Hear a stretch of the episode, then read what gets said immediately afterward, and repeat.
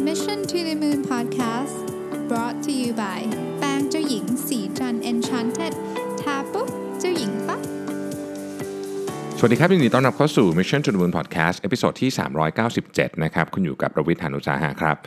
วันนี้จะมาชวนคุยเรื่อง critical thinking นะครับ ต้องบอกว่าเวลาเราพูดถึงทักษะที่จำเป็นในงานของอนาคตอะไรเงี้ย ถ้าใครไปอ่านบทความพวกนี้เนี่ย critical thinking เนี่ยจะโผล่ขึ้นมาประจำเลยนะฮะ ไอ้ทักษะนี้นะครับ วันนี้เราก็จะมา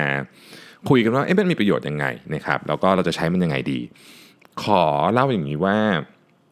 มันไม่จำเป็นว่าจะต้องใช้กับเรื่องงานอย่างเดียวนะครับ จริงๆ ทุกทุกการตัดสินใจเนี่ยใช้ critical thinking ได้หมดเลยนะครับ เอาคำแปลของมันก่อนเนาะถ้าเรา search Google เลยเนี่ยนะครับอันที่อันที่โผล่ขึ้นมาอันแรกเลยเนี่ยเขาบอกว่าการคิดเชิงวิพากษ์นะฮะหรือ critical thinking เนี่ยคือทักษะการคิดเกี่ยวกับความตั้งใจที่จะพิจารณา ตัดสินเรื่องใดเรื่องหนึ่งโดย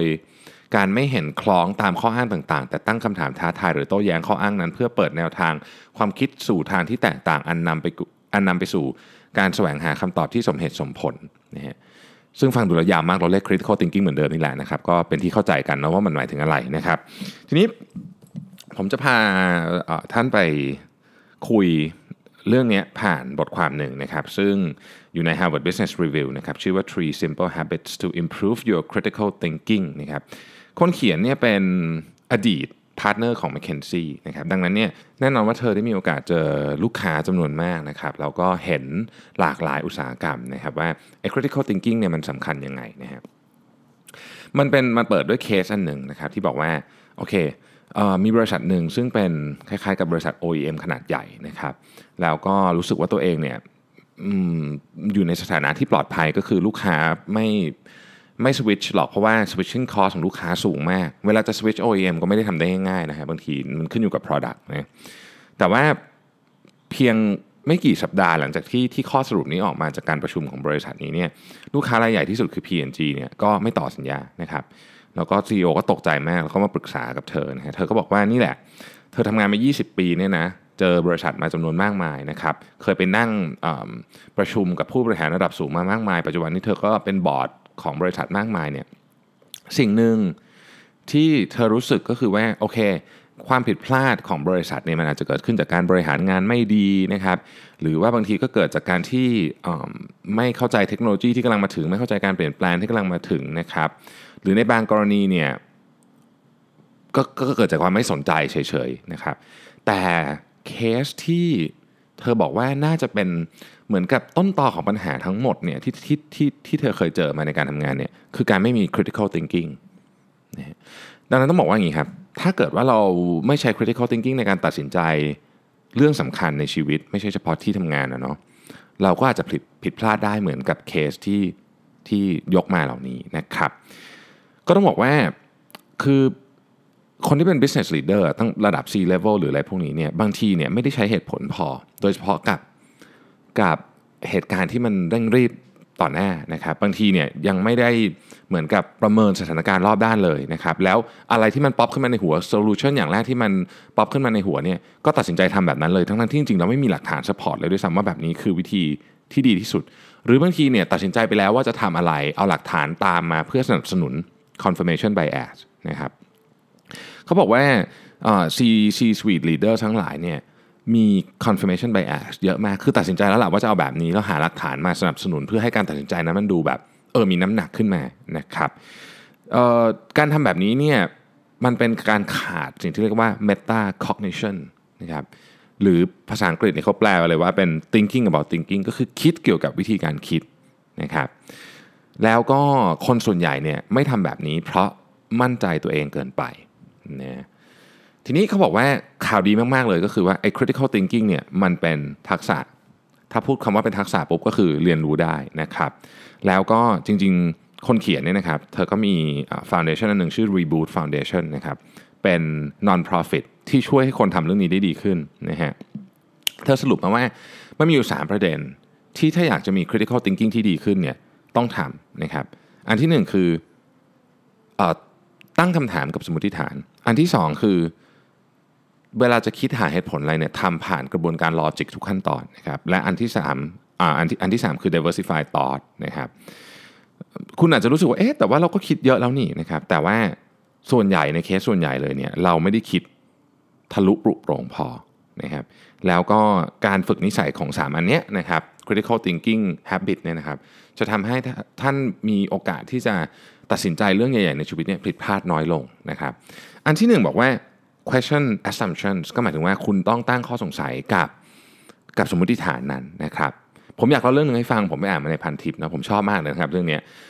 วันนี้ที่ผมอัดเนี่ยยังเป็นกระทู้แนะนำอยู่นะฮะใครสนใจไปอ่านได้นะครับ ก็เรื่องเล่ามาอย่างนี้ครับบอกว่าในสมัยสงครามโลกครั้งที่2เนี่ยนะครับหลายๆประเทศที่เข้าร่วมสงครามก็ ก็ต้องหากลยุทธ์มาสู้กันนะเนาะไม่ใช่แค่กลยุทธ์การบุกโจมตีป้องกันอย่างเดียว แต่ว่าต้องแก้ปัญหาเฉพาะหน้าที่เกิดขึ้นด้วยนะครับดังนั้นนักสถิติและนักคณิตศาสตร์จำนวนไม่น้อยจึงถูกเกณฑ์มาช่วยในการวิเคราะห์ปัญหาต่างๆนะครับเรื่องหนึ่งที่เป็นตำนานมาจนถึงทุกวันนี้ คือเรื่องราวของอับราฮัมวอลต์ผู้คิดต่าง นะครับณตอนนั้นเองเนี่ยกองทัพสหรัฐมีปัญหาเกี่ยวกับการที่เครื่องบินรบของพวกเขาเนี่ยถูกยิงร่วงอยู่บ่อยครั้งนะครับนักคณิตศาสตร์และนักสถิติหลายคนถูกขอให้วิเคราะห์ว่าจะแก้ไขสถานการณ์อย่างไรนะฮะในในที่สุดทางกองทัพก็ได้รับแผนวิเคราะห์ที่ระบุว่าจุดที่โดนยิงอะมักจะอยู่ตรงไหนบ้าง ก็คือเขาก็ไปดูว่าจุดตรงไหนโดนยิงบ้างนะครับทีนี้พอรู้ว่าตรงไหนโดนยิงบ้างเนี่ยเขาก็จะสร้างเกราะขึ้นมาเพื่อป้องกันให้ตรงนั้นโดนยิงน้อยลง ก็ฟังดู make sense ถูกไหมนะฮะ ก็ฟังดู make sense ถูกไหมหลายคนอาจจะคิดว่าเอ๊ะแล้วทำไมไม่สร้างเกราะให้มันทั้งลำเลยล่ะนะครับก็ต้องบอกว่ายิ่งสร้างเกราะเยอะนะครับมันก็ยิ่งน้ำหนักเพิ่มขึ้นน้ำหนักเพิ่มขึ้นก็ขาดความคล่องตัวนะครับ บินก็ช้านะฮะก็ก็ก็ต้องหาวิธีนะครับก็คือสร้างเกราะเฉพาะเท่าที่จำเป็นเนาะเขาก็สร้างเกราะไปตรงที่ถูกยิงเยอะนะครับปรากฏว่าไม่ได้ถูกยิงเครื่องบินเนี่ยไม่ได้ถูกยิงน้อยลงเลย คือยังร่วงเท่าเดิมนะฮะใกล้ๆเดิมนะครับจนกระทั่งอับราฮัมวอลต์เนี่ยเป็นนักคณิตศาสตร์ชาวฮังการีเนี่ย ก็มาบอกว่าเขาไม่เห็นด้วยกับแผนการที่จะไปแปะเกราะตรงที่ถูกยิงเยอะโดยสิ้นเชิง จริง ๆ แล้วเนี่ยต้องแปะที่ที่ไม่ได้รับความเสียหาย คือที่ที่ไม่ถูกยิงว่างั้นเถอะนะครับพูดง่ายคือเราควรจะคิดตรงข้ามกับสิ่งที่กองทัพกำลังทำอยู่ตอนนี้ กองทัพแปะที่ที่ถูกยิง แปะเกราะในที่ที่ถูกยิงอับราฮัมวอลต์เนี่ยบอกว่าไม่แปะเกราะในที่ที่ถูกยิง แปะตรงที่ไม่ถูกยิงนะครับ เขาบอกว่าอย่างนี้ครับ ทางกองทัพต้องทำความเข้าใจสมัยนะว่า บริเวณที่ไม่มีความเสียหายบนแผนภาพต่างหากที่เป็นจุดสำคัญ เพราะเครื่องบินเหล่านั้นน่ะโดนยิงที่จุดดังกล่าว ถ้าเกิดว่าถูกยิงที่จุดดังกล่าวเนี่ยจะไม่มีโอกาสให้เรากลับมาได้วิเคราะห์เลยนะครับ ส่วนจุดสำคัญที่เขาบอกเนี่ยนะฮะก็คือแม้จะโดนยิงที่อื่น แต่ถ้าไม่โดนยิงตรงนี้จะกลับมาได้นะครับนั่นหมายความว่า คุณควรจะเอาเกราะไปอยู่ตรงที่ที่มันไม่ถูกยิงนะฮะตอนแรกกองทัพก็ไม่เชื่อนะครับ รู้สึกว่าแบบเฮ้ยนี่มันเป็นทฤษฎีที่บ้ามากนะฮะแล้วก็ตอนหลังเนี่ยรู้สึกว่าแบบเออมันแก้ไขปัญหาไม่ได้สักทีนะครับ ก็เลยทดลองติด ปรากฏว่าเครื่องบินรบของสหรัฐเนี่ยกลับมา เพิ่มขึ้นเยอะมากเลยนะครับ สิ่งที่อับราฮัมวอลพบก็คือความผิดพลาดเชิงตรรกกะที่เรียกว่า survivorship bias หรือความเอ็นเอียงจากการอยู่รอดนะฮะ โดยมีคำอธิบายว่ามีแนวโน้มที่เราจะโฟกัสไปยังผู้รอดชีวิตมากกว่า และมองข้ามผู้ที่ไม่รอดอย่างไม่เจตนา ความเอ็นเอียงนี้อาจจะนำไปสู่ข้อสรุปที่ผิดพลาดได้หลายทางนะครับ ก็ขอบคุณนะฮะคุณบอแพนด้านะครับ แล้วก็ท่านสมาชิกที่มาโพสนะครับสมาชิกหมายเลข3 1 0 6 8 9 นะครับ คือผมว่าอันเนี้ยมันชัดเจนเลยเรื่อง critical thinking นะคือเราเราต้องตั้งคำถามกับสมมติฐานเสมอนะครับสมมติฐานที่เรามีอยู่เนี่ยนะฮะเช่นสมมุติเราบอกว่าโอเคเราเราเราจะใช้คนที่มาเข้าเว็บเป็นตัวแทนของลูกค้าทั้งหมดที่ซื้อทั้งออฟไลน์และออนไลน์เงี้ยสมมตินี่คือสมมติฐานเนี่ย เราต้องตั้งคำถามอย่างหนักเลย จากหลาย ๆ ด้านว่ามันจะแทนได้เมื่อไหร่แทนไม่ได้เมื่อไหร่หรือมันไม่เคยแทนกันได้เลย เป็นต้นนะครับ แน่นอนว่าเราไม่สามารถที่จะตั้งคำถามกับทุกเรื่องได้ไม่งั้นคุณจะไม่มีเวลาทำอะไรพอดี แต่เรื่องสำคัญสำคัญเนี่ยควรจะต้องถูกตั้งสมมติฐานเช่น กลุ่มลูกค้า ราคาที่ควรจะขายนะครับ หรือแม้แต่ตัว Product เองมันจะต้องถูกขายหรือเปล่าเป็นต้นนะครับ คือเวลาเราเวลาเรามีสมมติฐานเนี่ย เราจะต้องเทสมันในทุกแง่มุมด้วยนะ ไม่ใช่เทสแค่มุมที่เราอยากเทสอย่างเดียวนะครับมันจะมีมันจะมีหลากหลายแง่มุมนะครับ เช่นสมมุติว่าเราบอกว่าเอาละเราเราเชื่อว่าตอนนี้ของของเราเนี่ยขายดีขึ้น เพราะโฆษณาเพียงอย่างเดียวสมมตินะครับ แต่ในความเป็นจริงแล้วเนี่ยของเราอาจจะขายดีขึ้นเพราะว่าอากาศมันร้อนขึ้นก็ได้ ถ้าเกิดเคสว่าเราขายไอศครีมอย่างเงี้ยเป็นต้นอาจจะไม่ได้เกี่ยวกับโฆษณาซะทีเดียวนะครับ แล้วเราก็ควรจะตั้งสมมติฐานอื่น ๆ ที่มันเกี่ยวข้องกับความอยู่รอดขององค์กรเราด้วย เช่น ถ้าเกิดว่าลูกค้าของเราไม่ต่อสัญญา จะเกิดอะไรขึ้นเหมือนกับเคสเมื่อกี้ หรือลูกค้าเขาทำของมาแข่งกับเรา จะเกิดอะไรขึ้นอะไรอย่างนี้เป็นต้นนะครับ อันที่ 2 คือ reason through logic นะฮะ logic เนี่ยเป็นกระบวนการที่มีมาตั้งนานมากแล้วนะวิธีคิดแบบตรรกกะเนี่ยนะครับตั้งแต่สมัยอริสโตเติลนู่นเนี่ยนะครับ ดังนั้นเนี่ยเราต้องใช้ logic ในการมาคิดว่าเรื่องที่เรากำลังจะทำเนี่ยมัน ถูกต้องสมเหตุสมผลหรือเปล่านะครับผู้เขียนเนี่ยเคยไปให้คำปรึกษากับบริษัททำชุดชั้นในผู้หญิงขนาดใหญ่นะครับ ซึ่งอยอดขายตกตกตกตกตกมาเรื่อยเนี่ยก็เลยก็เลยจ้างแมคเคนซี่ไปทำว่าจะทำไงจะแก้ปัญหายังไงดีนะครับ พอไปสำรวจเรื่องราวต่างๆ แล้วเนี่ยเธอคนพบว่าอ๋อคือบริษัทนี้ส่งออกอชุดชั้นในไปต่างประเทศเนี่ยโดย over generalization คือคิดว่าคนที่ ที่เป็นลูกค้าเนี่ยทุกประเทศเนี่ยมีความชอบเหมือนกันหมดนะครับแต่พอไปเจาะลึกจริงๆ เราค้นพบว่าไม่ใช่เลยนะครับยกตัวอย่างเช่นสุภาพสตรีในอังกฤษอย่างเงี้ยนะฮะก็จะชอบ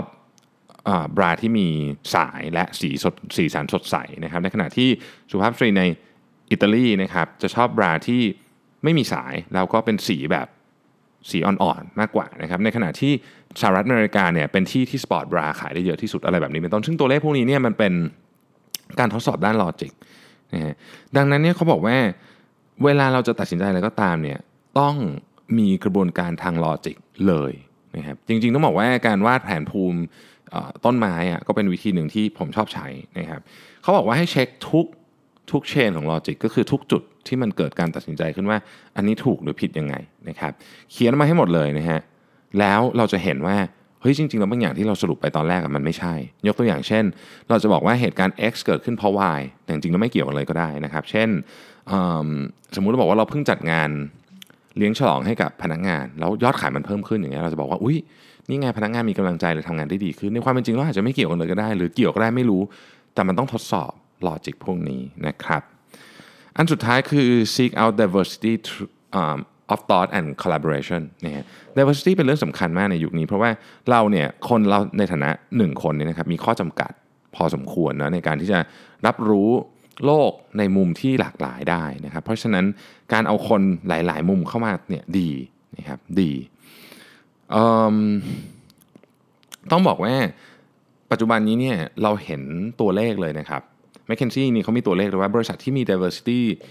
เยอะโดยเฉพาะในระดับบริหารนะะครับมีโอกาสทำกำไรได้เยอะกว่าบริษัทที่มี diversity น้อยนะครับพูดง่ายๆคือมีหลากหลายอายุนะครับมีหลากหลายเพศนะฮะถ้าเกิดเป็นในเคสของประเทศที่มีหลากหลายเชื้อชาติด้วยเนี่ยก็คือมีหลากหลายเชื้อชาติด้วยอย่างในสหรัฐอเมริกาเป็นต้นนะครับคือมุมมองจากแต่ละคนเนี่ยมันจะแตกต่างกันออกไป ตามความเชื่อที่ถูกเลี้ยงดูมาตามประสบการณ์ของชีวิต เพราะฉะนั้นเนี่ยมันจะมีมุมที่คนคนหนึ่งที่อาจจะคิดว่าตัวเองรู้หมดแล้วเนี่ยไม่รู้ได้นะครับ ทีนี้ ต้องบอกว่า สิ่งที่สำคัญมากเชื้อชาติอายุอะไรก็เรื่องหนึ่งนะฮะ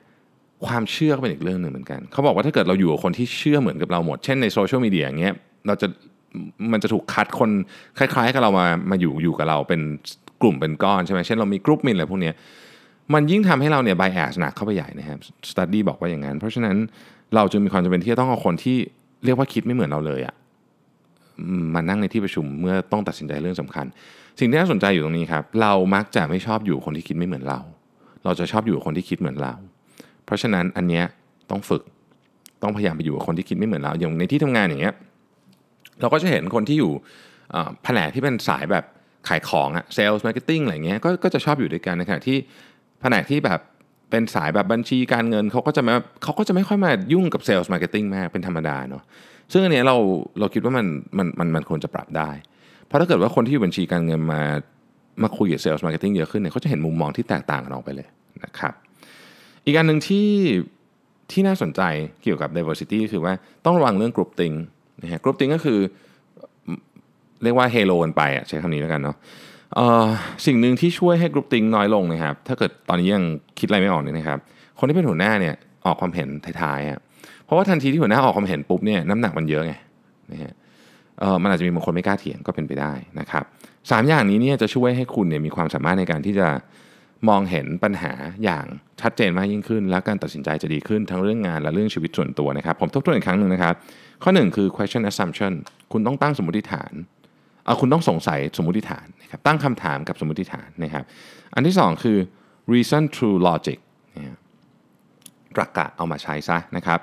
อันที่ 3 คือ diversify thought นะฮะ มุมมองของคนที่มีพื้นฐานหลากหลาย ทั้งเรื่องอายุหรือเรื่องความคิดเนี่ยช่วยมากๆ ที่ทำให้เราไม่ติดกับดักกับเรื่องนี้นะครับ critical thinking เป็นเรื่องที่ critical มาก ๆ จริง ๆ เหมือนชื่อเลยนะครับ แล้วก็เป็น skill ที่ถูกระบุว่าเป็นหนึ่งใน skill ที่สำคัญที่สุด ในการที่จะพาเราอยู่รอดในศตวรรษที่ 21 ได้ เพราะฉะนั้นเริ่มตั้งแต่พรุ่งนี้เรามาฝึก critical thinking กัน ขอบคุณที่ติดตาม Mission to the Moon Podcast ครับ เราพบกันใหม่ในวันพรุ่งนี้ครับ สวัสดีครับสัสิ เพราะความสดใสมีได้ทุกวัน